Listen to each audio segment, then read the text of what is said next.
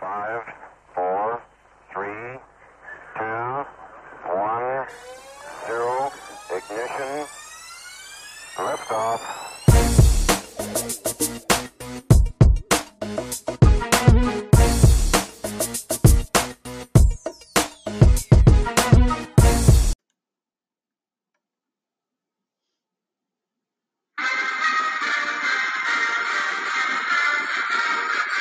What's up, everybody? Welcome to episode two of the Between the Hashes podcast. I'm your host, John, with James and CJ. Um, we're here during the aftermath of the Notre Dame Michigan battle that took place last week. Uh, as you can hear, James is is the victor. Go Irish, baby! Woo!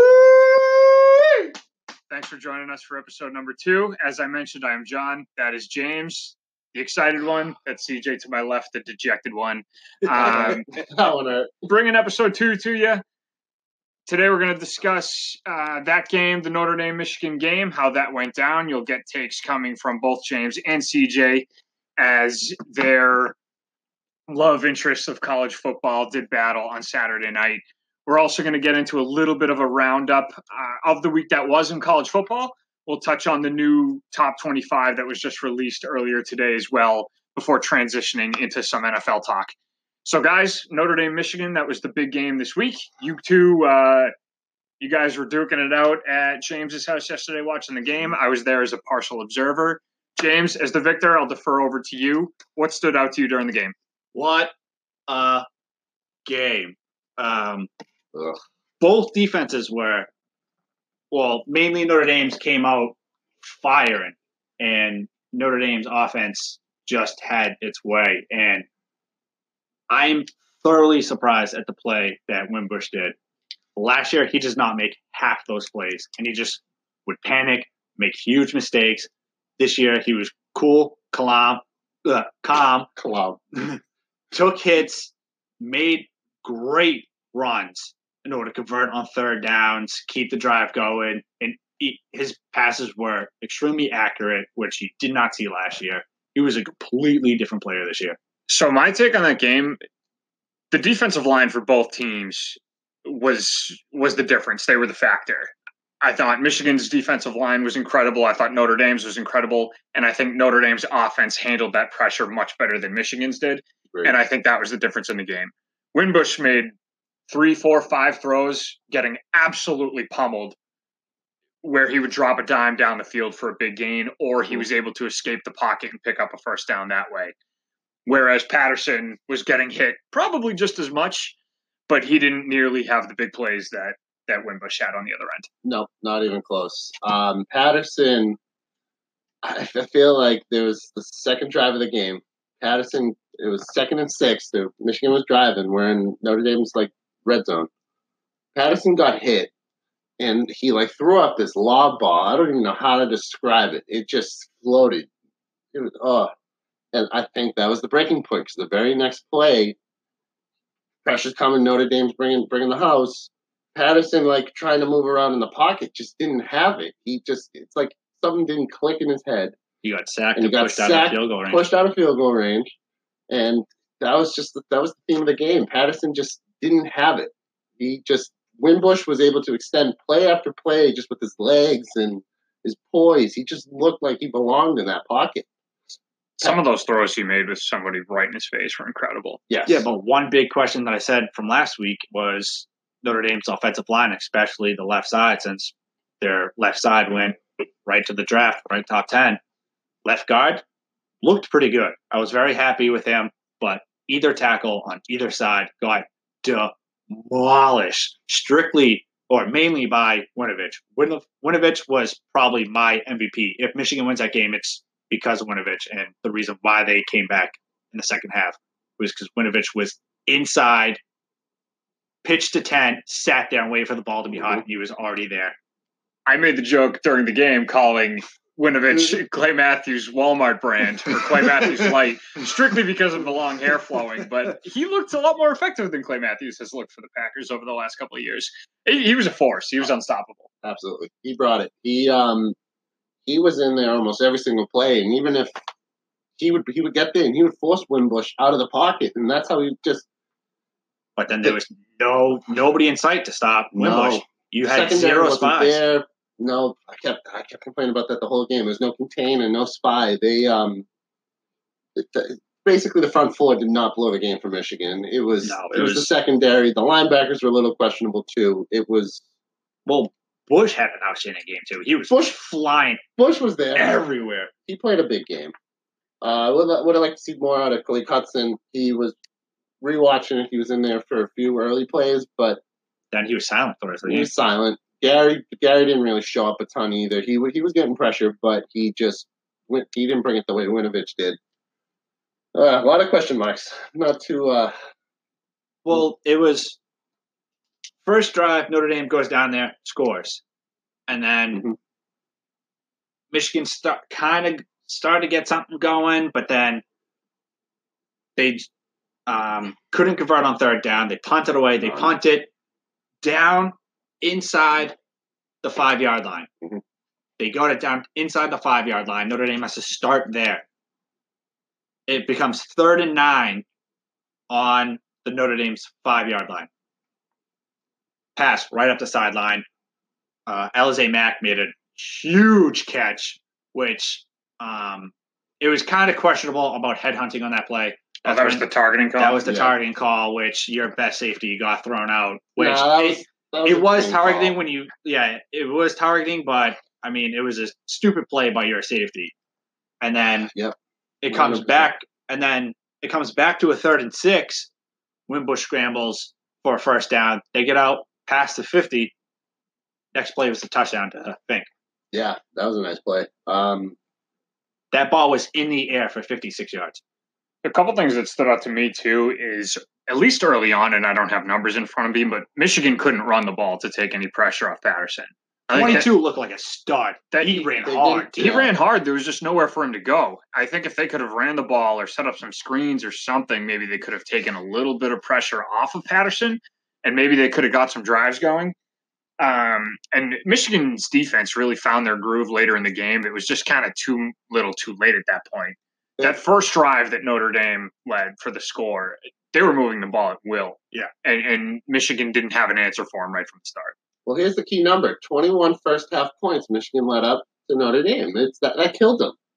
If if Michigan played the way they did the second half throughout the entire game, this is a different ball. game. completely different You just can't take a hole like that for yourself. Exactly. And Wimbush was just able to just stay calm and, and extend the plays with his legs. He, he just he we made him look like a star. well that and what was going on with your team at the end of the game Clock management. That was Yo. that was right out of the Andy Reid school of Yeah, clock management. I was about to say, I thought Andy Reid was in the Mhm. pros, not in college. It, it was. I- I mean, they're taking 25, 35 seconds to get up to the line of scrimmage, down But by then- two scores. Even though after they score and their defense comes up huge, immediate three and out, They get the stop they ball. need. Yep. Yep. They get the ball right back, no timeouts. They're dri- driving down the field, surprisingly, moving kind of calm, which, I mean, you kind of want to be hurry, hurry, hurry. They're draining 20 seconds off. But then Every play, 20 seconds. the last play, did you actually watch what happened? Because Notre Dame only rushed 4 Mhm. And 53 was lined up on the the right your quarterback's right side. Yeah. When they pushed three, he ran around and both your left tackle, your center picked him up and tried to follow with him. But then your left guard, who was already blocking somebody, pulled to go with him, and then nobody picked up who the left guard was um, blocking, Yeah. which was 99, who had a clear shot at Patterson and knocked the ball Sack out. fumble. Yep. End of game. End of game. Should have stuck with Dylan. I like I like what McCaffrey. McCaffrey like the came in- I like what he had. Yeah, he was looking good, and that you know what screwed him was because the second Patterson said he was good, Harbaugh was like, "All right, go in," Yeah. and then he'd do one play, two plays, came out, and then what's what's that doing in McCaffrey's conference? He's like, "You you don't have faith in me." That's hard because if you've got the guy in Michigan thinks they do with Patterson, you play your guy no matter what. yeah, but but when you have a drive going down the field when you're down by two touchdowns, you kind of go with the hot hand. that's why I don't envy being a coach. See, and this has been the pitfall of Michigan for a long time. And Shea, I know it's only one game, but Shea Patterson was hyped to be the Messiah. Come in, save Michigan football. Not a strong first performance. I, I know there's a lot of issues, but I expect more out of him, especially on a big game like that. So where does Michigan go from here? I think, I mean, you still got to give Patterson his due, but we have McCaffrey, we got Joe Milton, Brandon Peters, who started a few games last year. So Michigan has to dip into that quarterback tree, it's a little bit more developed than years past, but you still got to give Patterson his due. It's it is one game at the end of the day. How about um, the rest of the year? Are they going to contend for Big Ten? Yeah, I still think so. I think I'm hoping this is just a wake up call, but luckily it's not. It's a non conference game, so it's really not going to kill them that much. True. Especially if Notre Dame continues the trend that they they're going to, and they have high expectations for them this year. So if they win out and they get a top ten seeding, that's good for Michigan. That, Sure. It's a quality loss. Early loss means less. Exactly. Than a a late lot loss, less. so. A lot less. Is Notre Dame going to make a playoff push? Um, I honestly had them going ten and two, like, and that's a favorable ten and two because I'm a homer. But I figured Michigan was going to be a loss because their defense looked astounding on paper, and Stanford is, I think, just too good of a team this year that I don't. I think that's one game where Brian Kelly gets inside of his own head and he just loses. Um, but then the rest of the year could have gone either way. What I like most now is that they came out, they beat Michigan. That second half, they couldn't really get anything going, but they were already ahead so far. I think Kelly just let off the gas. But next week, they got Ball State, which I think is just another scrimmage to learn, relearn the basics, find out where you're weakest, and get Kingston. become yeah, and fix the kinks that you have. Try to see what works, what doesn't work, and then by the time we get Stanford in a couple of weeks, we could actually contend. And if we can go eleven and one, and Stanford is going to have a great season this year. Stanford goes 11 and 1, 12 and 0. It looks great for Notre Dame being 11 and 1 and their only loss being to Stanford. The game lived up to the hype. That was for sure. Um, is Notre Dame Fighting Irish take round one. They're playing each other in 2019, correct? October twenty uh, October twenty sixth In Ann Arbor. In Ann Arbor. Start the countdown. 400 some odd days. Yes, sir. Awesome. Let's go. So let's roll right from Notre Dame, Michigan into the roundup of the college schedule that was week one to start. Were there any games that jumped out to you guys initially? Anything that you wanted to highlight? Um, okay, so I'm just going to start with uh, Maryland, Texas. Maryland uh, coming off the death of um, Jordan McNair, uh, freshman O lineman. You know, there's a lot of lot of pressure riding on that team, especially with uh, their head coach being put on indefinite leave. You know, he might not come back and coach this team. And Texas, a lot of pressure on them. Tom Herman, second year coach. Expectations are high in Austin, but Texas is Texas, and they still find a way to lose the big game. Uh, Still not back. Still not back yet. Nope. hmm They're, lo- they're far from the days of Mack Brown, but yeah, that was that was interesting to see because I didn't know what to expect from Maryland, especially like I said, Matt Canada. He was the offensive coordinator at LSU last year. Didn't get along with Coach O, so people didn't know what to expect. But yeah, there, there's a solid win by Maryland. Yeah, it, that was very surprising. I figured Texas would have won, but not convincingly. But Maryland came out, played their game. They got hyped. They were ready for that game. Texas was not. But what was very classy is they came out with their open guard spot, uh, Mhm. guard spot, took the delay That was really cool. Yeah. And then Texas denied it. Was like, all right, I figure what you're doing. I'm going to decline the penalty. Let's play. It's always nice to see sportsmanship things Right. go Yeah. on like that, especially once you get to sports at that level. They're so competitive, and you want to just beat the bag out of the guy in front of you. Right. Mhm. But Like I think if that happens against the Patriots, the Patriots like no, push him back. but it's nice when when things happen that are bigger than sports and everybody involved kind of recognizes it. Right. That's that's Right. always good. Mhm. Um, for me, it was Miami getting trounced by LSU in in the neutral Mhm. site game. Um, that that was I mean, obvious for us, we had him going we had Miami going into the top four to make the playoffs and silly us. Still non-conference. Remember that. non-conference early game, but you expect But them when to come you're ranked a little eighth better. and a twenty fifth ranked team crushes you, yeah, that's that's hard to come back from. But what if LSU finishes top 15 this year and they contend in the SEC? I mean, it's still not going to kill. It's not going to bury Miami. Right, but there goes That's that not playoff the worst hope. loss. No, but that's not. I wouldn't say that crushes their playoff hope more so than another game that was a that was a big loss earlier. this No, but with the rest of the games that happened this week, it's hard because there was a lot of convincing wins and a lot of good gritty wins, Mhm. especially Auburn and Washington, or vice versa. that's what I'm talking about. Yeah, that was a great game, but I I I think that we just shot ourselves in the our own foot by saying Miami's going to make the playoff because after that, I don't see him making the playoff, especially after that performance. I'll segue to that by calling myself out, as we said we were going to do to start this podcast. Um, in that I picked Washington to be in the college football playoff, and they could my. not get their stuff together Nope. against They Auburn. horrible. They could not figure it out. It was a well fought game.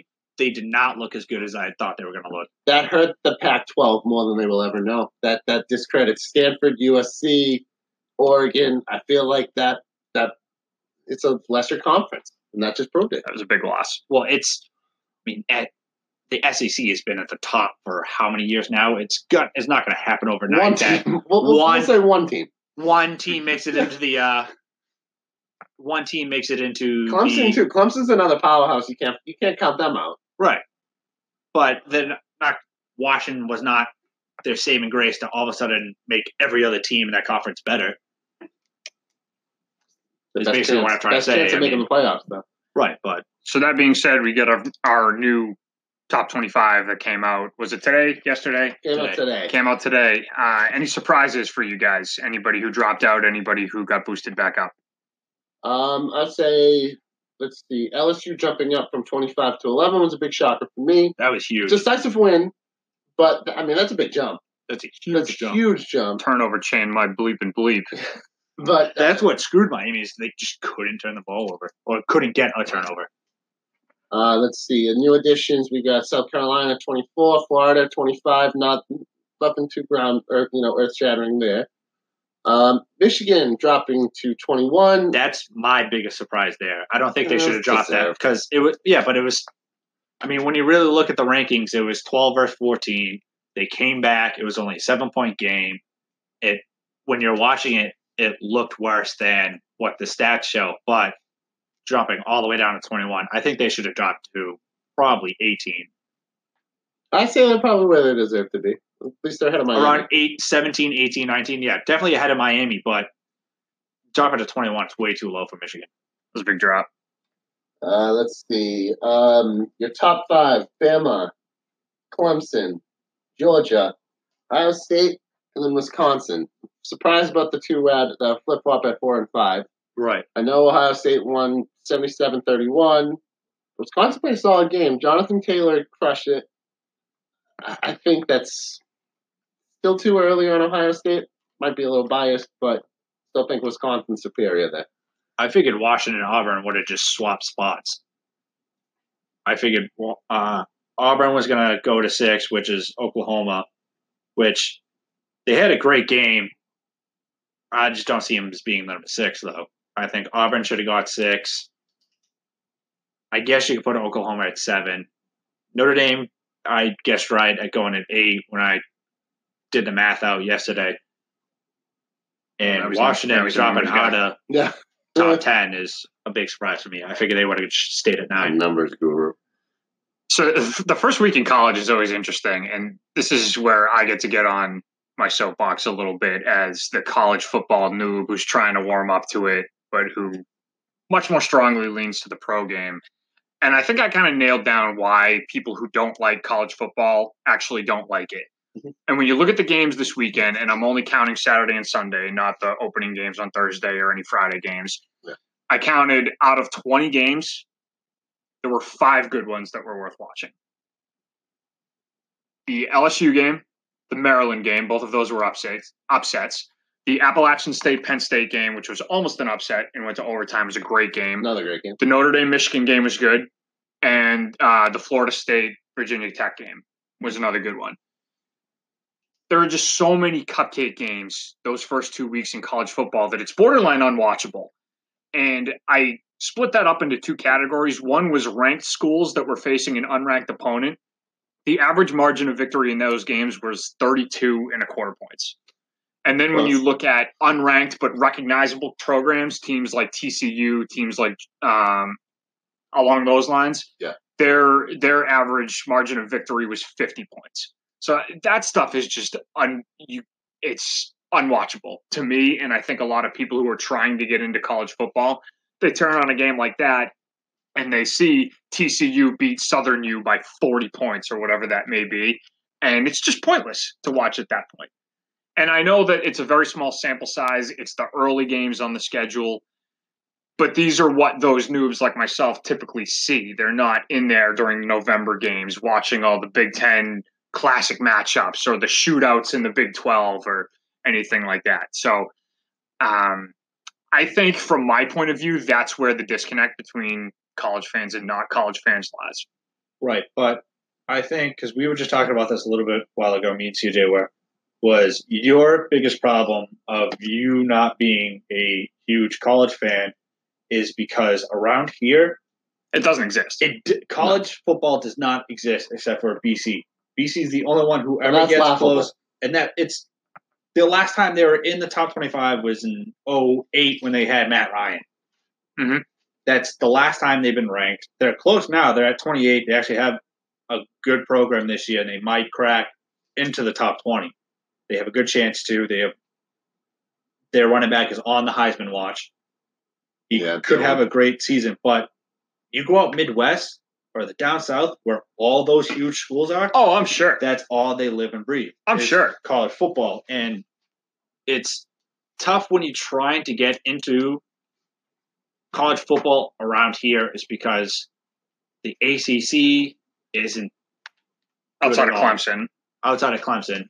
It's very tough to compete in that. So if you have your your Alabama, your LSU's, your Georgias who are playing, who get these easy games against these teams who are just you kind of hope to beat up on those teams because you know it's going to help you later on the year to have that point differential and to help you boost up the standings when you have a tough loss. Sure, but I think that's part of the problem. I think it's ridiculous that teams like Alabama can schedule a game with Southern Christian Wyoming Community College just to beat them by 80, and that'll help their point differential and help their case for a playoff spot. I it, that just doesn't sit right to me. I like in the NFL how the schedule is made by a third party. You go out there and beat the teams that are assigned to you, and you earn your playoff spot. but that's tough being I could agree because tough being a Notre Dame fan, you don't actually belong to a conference. We Also have, ridiculous. we have in cahoots with the ACC, but what hurts us most is that we don't really have a conference. We don't have that conference record. You'll never have the conference championship on their record. Right, which helps out some last minute teams to sneak into that fourth and final spot. But in fairness, though, Notre Dame chooses to go independent because They choose to, I know. allure. That's my gripe about this team that I love oh so much. So, John, a lot of the times, really, what it boils down to is money. So, like, you'll see these schools, like these craptastic schools, like what do you say, Southern Alabama, Alabama Community College. Great term, by the way. Yeah, they're getting paid out millions of dollars to play Oh, I'm sure. game. So that boils down to it. But at the same time, so yeah, you're right. While you may have a mixed bag of games, you also have your Michigan, Appalachian states where Sure. the upset does happen. It, it, it, I think that adds to the allure a little bit, but I, I, I could see where that would unsettle some people Mhm. because you're right. It, it, it is uh, it is annoying. Like you go to this game, you're like, okay, we're gonna win. So like you- you're not as invested into it. It's I, I mean, it, re- I don't know. I, I But if- just But if you're a fan of that team that goes against this no name team and all of a sudden you're in the fourth quarter and you're down two points, Oh, it's panic oh boy, See- does that game get exciting. I, I will give it to college. College basketball, college football doesn't matter. Upsets in college are outrageous I I root for them every time except when my team's like when Notre Dame's involved. when I'm waiting for my team to come on the TV, I'm rooting for the biggest upset. Oh, Give me the the underdogs. I love it. oh yeah, I love it. rip the goalposts down, Yeah. make a mess out of the stadium. Yeah, so I mean, I can see it. it it's all going to come down to the money, right? If a school like that is getting paid by Alabama and they're going to get some national recognition for it as well, put their kids in the spotlight, they're going to do it. Oh, yeah. It's it's just kind of crazy that teams like that get to handpick who they beat the bag out of the Right. the first year. So with that, unless you guys have anything else, we can move on to NFL. Go on to a Uh, t- couple topics there. Yeah. So in the NFL, uh, big week coming up, week one, guys. We finally made it, my fellow NFL there, fans man. here. We are there. We finally made it after the long, cold, dead days of summer. Fall is upon us, and we're here for NFL football. Figured first we could get into some cuts and free agents available. Uh, cut down day was Saturday, I believe, by four o'clock Eastern time. Saturday Yep. All teams had to have their rosters at 53 or below. Their initial 53, not their final 53, as those are always fluid and always changing. A few no, few notable cuts from teams. couple veterans changing teams potentially, uh, and without jobs. So I just wanted to go over a few that really jumped out to me. I, first of all, I didn't think there was any huge bombshells like there have been in past years Not that many. no no real real crazy cuts that we weren't expecting. I thought Dan Bailey, the kicker in Dallas, getting cut Huge was, surprise. was surprising. Agreed. 100%. Didn't see that coming. I saw on Twitter, not sure if this is totally accurate or not, but I got a kick out of it. I saw that Bailey was cut and the Cowboys are actually going with the kicker who Dan Bailey beat out for the job five years ago, which is totally bizarre and something that would only happen in Dallas if that's true. But I got a kick out of that. Gotta love Jerry Jones. I mean, Jerry Jones is gonna have to beat Jerry Jones. He's he, he- Jerry's going to be Jerry. I got Brian Robison was an interesting cut from Minnesota. He's a defensive lineman, defensive end. He's up there in age. I want to say he's 34 or 35. He's Former just captain, right? yeah, he's just been a, a consistent starter for the Vikings for a decade. Uh, I've seen him hit Rodgers quite a few times Right. as a Packer fan, so I was interested to see that name. And then a few others. Uh, Paxton Lynch, former first round round pick, is out of a job. Lost. Beat No, by. Chad Kelly. He's- He stinks, but it's always interesting to see a first round pick get cut a couple years into the contract. Uh, and Breshad Perriman for the Ravens, another That former first round pick. That was I, big. I, I think he could I help a thought that team. was a huge one. I think he could help a team out looking for some wide receiver depth. So those are Big He's and the fast. Patriots. quick. those are Yeah. those are some that jumped out to me. Were there any that stuck out to you guys? Um, I Corey Coleman. I thought that Yep. was very interesting. yeah, Cut and traded. cut and traded. I, I was surprised Buffalo's giving up on him so quick. Um, They're eating over two million in, in dead cap by cutting him as well. So not only did they trade a pick for him, they're eating up cal- uh, sa- salary cap space by cutting him. And let's draft a quarterback in the first round and then start Nathan Peterman. Nathan Peterman, babe. Did you see Buffalo's hype video for Nathan Peterman? By the way, because 37 seconds. That's it's- all I, it's I was seeing embarrassing. what I heard. Was it him just walking out of the tunnel? it's embarrassing. You taking got to it to check the it out. Gatorade with the headset on. I have to watch that. Uh, Roberto Roberto Aguayo, former second round pick of Oh. the Tampa Bay Oh, Bucks. Bucks. What a Yes. disaster! Um, Yes. got cut by the Chargers. You see his cousin or His brother. Yep. at Florida FSU Yeah. completely shank him Yeah, left yep. and right. Runs in the bloodline, I Yeah. guess. Uh, and then another big one, Vincent Valentine, started last year for the Patriots, put up decent numbers. Yep. Actually, already signed with Detroit. Yep. So Patricia obviously Yep. liked him. Yep. So Yep. kind of surprised Belichick let him go. And uh, Marquis Flowers, also Yeah. to Detroit. Oh, he also went to Detroit. Yep. Patricia's taking his guys. Yeah, He's poaching. So One other that jumped out to me was Martavis Bryant, uh, and he got he got cut by Oakland pending another suspension Yep. from the NFL. So he just Not can't get it together. Not surprised. And, and every single report coming out of there, he was dumb as a bag of rocks too. He just wasn't there mentally. Could you imagine having the opportunity that he had working with Antonio Brown, Juju Smith-Schuster now, Big Ben, Le'Veon Bell Well, being a part of of that Juju, offense? they shipped them out of here. I know, but it, I- would they have shipped them out if he wasn't a total basket case? I'm going to lean probably not. probably not. Probably not. Could Yeah, you Ted- Well, imagine? always left on his contract? If he was in a contract year, yeah. see I don't later. know what his contract looks like, Yeah. but I mean that that nucleus would have been it's good as it is, and then if you throw Martavis Bryant's talent back in there without him being a total psychopath, Right. That could have really been something crazy. I thought it was funny when they traded for him, but they cut my cat King for the same reason for the for like Yeah, the same yeah. bull crap. Like I thought that was Jon Gruden. Don't even get me started on him. You know, we'll touch Oh, on him in a little bit.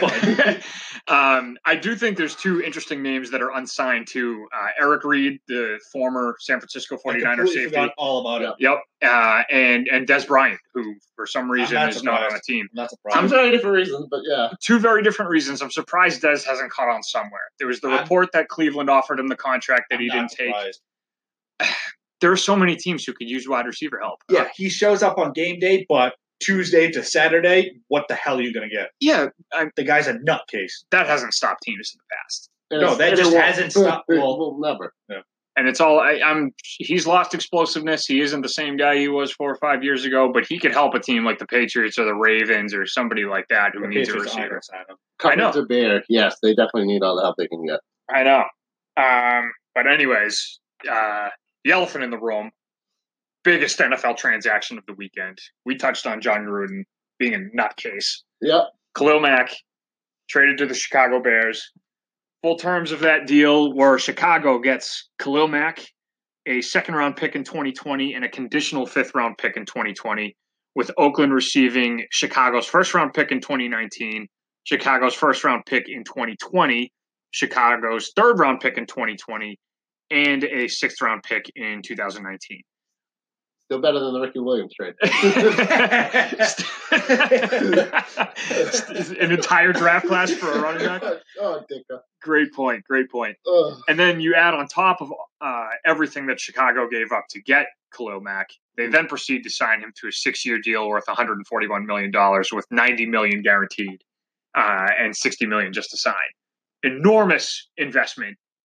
In one of the best edge rushers in football. Right. But I just want to say, goes to your points for picking Oakland way too early. they go from being one of the probably one of the most fun teams to watch this year to going into a rebuild mode. Here we go. I don't know Let's about rebuild mode. year. I mean, their defense stunk last year with him on the field. Fun fact: they were 24th in the NFL in sacks with Khalil Mack. Yeah. and Chicago was Yeah. seventh Really? without Khalil Mack. So that's an interesting dynamic there. So now your And defense just Ooh. got worse. Yes, Thank you conceding to the Chiefs. Eh, it's not even the dawn of Week One. Oh, but I'm there. There are 16 games to be played, my friend.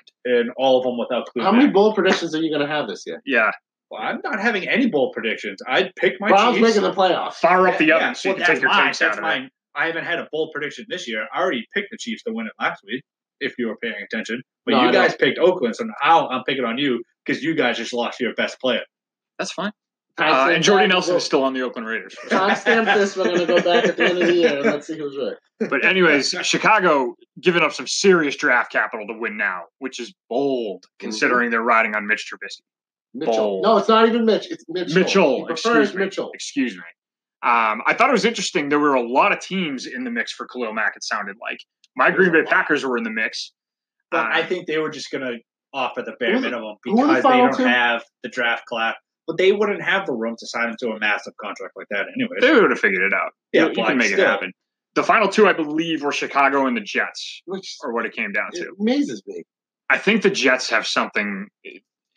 I think they have a crazy amount of cap space coming up in the next two years, so they could have front loaded Is that Bill's going to be the head coach long term? And Depends on what they do. Shoulder shrug emoji. They Yeah. weren't. They weren't supposed to be all that good in the last season. They picked up some momentum, and like at the very end of the season, us Pats fans were like their, "Ooh, they be- might be best us." player is an absolute nut job, though. Robbie Anderson.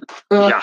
And when Robbie Anderson is your best player, that's, That's sad. Yeah, but still, they found some chemistry somewheres, and they strung up some wins right at the end of the year, which is helpful for his case. Or if he can start stringing up something, especially with an actual quarterback this year. I do have one bone to pick uh, with with the Packers and not how they handled that whole Khalil Mack thing. They were in on it, and if they offered two first round picks for him, that's great. I it bothers me when people slam the Packers for not making any moves and not going ahead with that trade and actually landing Khalil Mack. It takes two teams to tango to get a deal done. Right, right. you right, cannot force a team to accept your trade no matter what you do. And that being said, apples to apples, if Chicago and Green Bay offered Oakland the exact same thing two first round picks, a third pick, and a sixth round pick, which draft picks do you think are going to be more valuable? the ones Chicago. from the team quarterbacked by Mitchell Trubisky, or the first round picks that would have been quarterbacked by some combination of Aaron Rodgers and Drew Brees? Probably Mitchell Trubisky. right. Yeah. So I don't think that the Packers were getting that deal accepted regardless because of what the Bears offered. Right.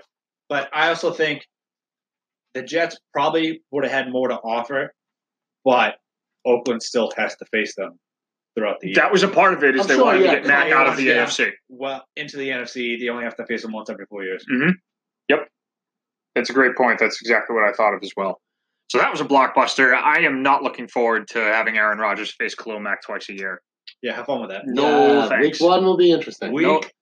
Uno. I'll be interested to see how much he plays. I, I, pass rusher was pretty much line up, put your hand in the dirt, and go get the quarterback. So it isn't all that No. that difficult. But you see, you see injuries happen. You hear horror stories of guys who hold out and don't get a training camp. ne- yeah, Yeah. he hasn't And- been on a field till He since- hasn't played football since December. Yeah. So that's You got to shake off some rust. And It's gonna a little bit of pressure though with all that money they just threw at him. You know they're gonna expect him out. There. oh yeah, oh yeah. But him, Oh, him it'll be such a Chicago thing to push him way too much, and then he gets hurt with the out rookie head coach. Rookie With head rookie- coach. right? So yeah, that'll uh, Yeah. that's interesting. They're going That to front overwork now- him, and he's probably going to get hurt, and he's not going to be the same the rest of the season. if he's healthy all year, that front It's scary. between Khalil Mack, Roquan Smith, Leonard Floyd, boy vey. Yeah. Um, speaking of week one, is there a, a game, a storyline you guys are looking forward to coming up? I am actually, for the sake of our argument last year, am excited to see Niners Vikings. Jimmy G, see if he pans out against a very good defense, and then Kirk Cousins, new new town, Total wild card. total wild card, but he's got a lot of weapons. And I mean, if Kirk Cousins can just be Kirk Cousins as he was at Washington, they're gonna fly through that game because San Fran's defense isn't what Vikings defense. Oh, not even close. So if Kirk Cousins can get him in the field goal range, get him in the red zone, score one, two touchdowns, then I think the Niners are going to have a hard time trying to move the ball, especially with you have uh, a young quarterback, still he's game tested, but you still don't know about him. And then he has a lot of wild card targets. They don't have much And then McKinnon's weapons. out now. Losing Yeah. McKinnon. McKinnon's. I mean, who's out. their best receiver? Is it uh, Pierre Garcon, Marquise Goodwin? Yeah, one of those. Goodwin or Garcon. Uh, th- that's not much. They got Garrett Celek, if you want the second best Celek in the NFL. I- I- that's not much to, to go off. McKinnon's a big loss. CJ, what do you think? No, I got two. I'm gonna go Pats Titans. Just be, um, I'm curious to see Texans. Tex, Tex, Texans. Thank you. Um, curious to see. Tom Brady's releasing uh, a, new episode of Tom versus Time. I'm curious to see if Brady's head is really in it. I'm cur- I'm, I'm waiting for the demise of the Pats. I'm just curious to see if they're going to show signs early on, or if they're going to fade, fade, whatever it's whatever it may be. It's not. This is going to be a tough test for him. Curious to see how that game plays out. And then, of course, like you mentioned earlier, John, Packers Bears. Sunday night. Sunday night time. football. That's probably the game of the week, in my opinion. Curious to see how Kalak, uh, how Khalil Mack plays, how much he plays, and it's already a, a huge rivalry. So I'm just that'll be an interesting game.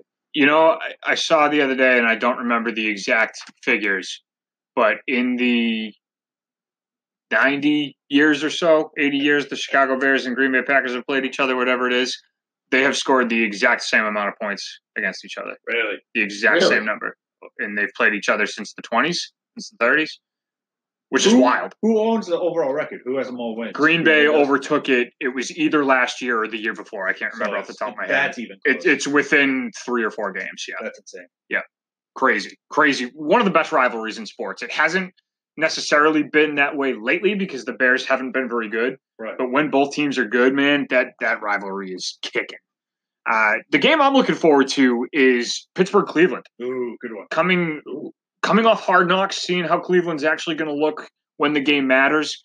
Seeing Tyrod Taylor start for that team, the pressure's already going to be there with Baker Mayfield. Baker Mayfield sitting right behind him. I feel like every mistake is going to be crucified. Do you say playoff implications? yeah, playoff hopefuls. playoff hopefuls. I'll be interested to see how that team came together and gelled over the summer. Seeing Jarvis Landry, seeing David Njoku, they got some weapons over there. I'd like to see if Gordon can actually hold it together and If- see if yeah, it's the same to old see what Gordon's gonna do. Very interesting. I, I think that te- their defense looked pretty good in the preseason. I think that team is is going to be interesting. They might even win five or six games this year. Who knows? Steelers only favored by three. That's because Le'Veon Bell hasn't reported to the team yet. So that's what I'm looking He for. still hasn't. no, Not so I'm looking to see if Le'Veon Bell is even suiting up on Sunday against the Browns. That's huge if he does it. it's an it's huge. it's enormous. Watch James Conner in fantasy. I also really, really like uh, Pittsburgh's rookie receiver, James Washington. Watched the Packers Ooh. preseason game with Pittsburgh, and he was a stud. He caught everything. He got vertical. He took the top off the I defense. they don't. I think need wide receiver help. Uh, Really? Yeah, it, uh, embarrassment of riches over there for weapons for for Ben. But I, I James Washington looked really good. But I think the big storyline is is Le'Veon Bell and if he's going to report to camp. Um, so there's a lot to look forward to with the NFL. One little nugget I wanted to throw out there that I thought was interesting from the transaction wire this weekend is Hunter Henry, tight end for the San Diego Chargers, Los Angeles Chargers, sorry, Mhm. tore his ACL in May in minicamp. The Chargers put Hunter Henry on the PUP list, the physically physically unable to perform. They did not put him on IR. Now the difference, which I had to look up, on PUP, the player must miss the first six weeks of the year, so he cannot play for the first first six weeks, Mhm. and then that player has a five week window to practice after those six weeks. So if he is designated to be able to practice, the player then has 21 days from his first practice to be activated to the 53 man roster. If the player remains on PUP, or I'm sorry, if if either of those deadlines pass, so if they cannot practice by six weeks, Yeah. or if they start practicing and they're not activated to the 53 in three weeks, then they're left on PUP for the remainder of the year. It's essentially IR. If a player is put on IR at the beginning of the year, they have to miss eight weeks minimum, and they can practice after six weeks. And you only have two IR to return spots, obviously. So Hunter Henry tearing his ACL in May, a couple months ago, they put him on the PUP list, thinking that theoretically he could be able to play by week 11, week 12, week 13 of the year. So if they're still in the hunt come the end of December, come, or I'm sorry, end of November into December, come that Thanksgiving time, if LA is still in the hunt, they could be looking for their tight end to come back and give them a boost, which would be an unbelievably fast recovery from a torn ACL. So I thought that was interesting. Now, will LA be in the hunt though? That's the question. So, We know the Chiefs aren't going to do anything. ah, cut. Come on. Come Chucky's on. gonna run away with that. But that's the thing. I'm telling you, they're only putting on PUP is because they know they have two more T, uh, ACLs that are going to tear throughout the season, so they can save those two IR spots. But I mean, with that injury, it's always a given that it's see you next year. And I thought that was a very interesting designation coming out of LA. That's because they're saving rooms and they IR. You only got two of them. They got a whole team to field. That's- No, it's it'd be interesting dynamic to see if it actually plays out that way. Yeah, it would be remarkable. Wentz is coming back after nine months. He's not going Mhm. to play on Thursday, but uh, so so the report is. But even so, nine months is remarkable, let alone seven. What's in the water? Makes me wonder. HGH is a hell of a drug. They- they dipping into uh, Adrian, Adrian Peterson's Peterson's. lunchbox. Eh, Anyways, big week coming up. Uh, week two in college starting up Saturday. Week one in the NFL. All eyes are going to be on Philly and Atlanta on Thursday night to kick us off. Nick Foles, Super Bowl MVP, kicking things off for us. DD Nick. BD Nick. Uh, we'll see you guys next time. This has been Between the Hashes episode two.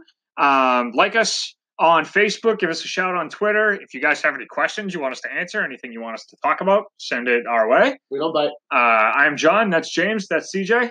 We'll see you guys next week. Have a good one.